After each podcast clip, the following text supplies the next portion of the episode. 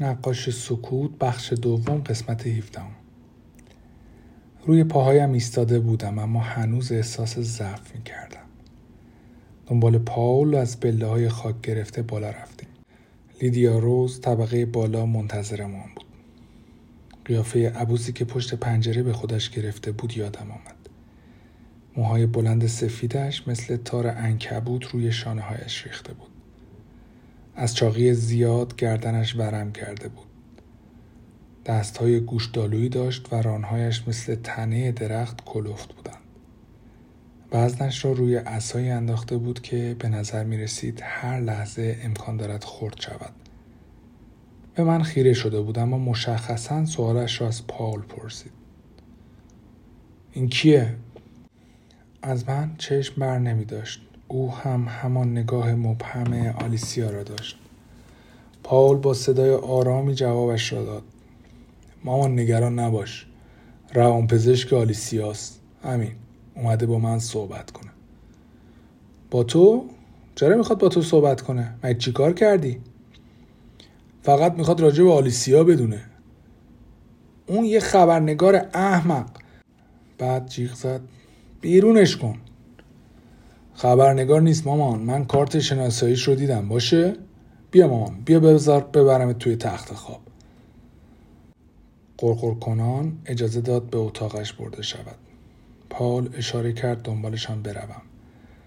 لیدیا آرام و آهسته به پشت دراز کشید. تخت از سنگینیش میلرزید. پاول بالش او را زیر سرش تنظیم کرد. گربه پیری پایین پای پیرزن دراز کشیده بود. زشترین گربه ای بود که به عمرم دیده بودم. پر از زخم بود. بعضی نقاط بدنش کچل شده بود و یک گوش نداشت. خوابیده بود و خورخور می‌کرد. اتاق را با نگاه هم بررسی کردم. همه جا پر از آت و آشغال بود. بسته ای از مجله های قدیمی روزنامه های زرد و کپه لباس کهنه روی زمین بودند. کپسول اکسیژنی به دیوار تکیه داده شده بود و یک قوطی پر از دارو روی میز کنار تخت قرار داشت. چشمهای متخاصم لیدیا مرا میپاییدند. کمی دیوانگی در نگاهش پیدا بود. مطمئن بودم.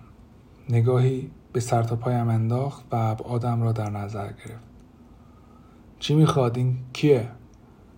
بهت که گفتم ماما می‌خواد یکم از گذشته آلیسیا بدونه تا بتونه کمکش کنه. روانپزشکشه.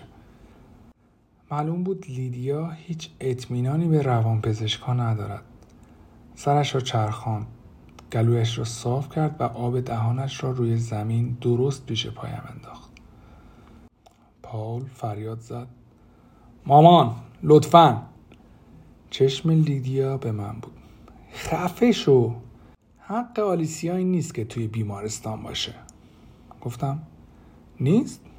پس کجا باید باشه؟ با نگاهش تحقیرم می‌کرد. کجا فکر می‌کنی؟ معلومه که زندان. می‌خوای از آلیسیا برات بگم؟ باشه میگم. اون یه حرومزاده فسقلیه. همیشه بود. از همون بچگی. به داد و فریادش که گوش می‌دادم سرم تیر می‌کشید. بیچاره برادر من ورنون بعد از مرگ اوا هیچ وقت اون آدم سابق نشد. من ازش مراقبت کردم.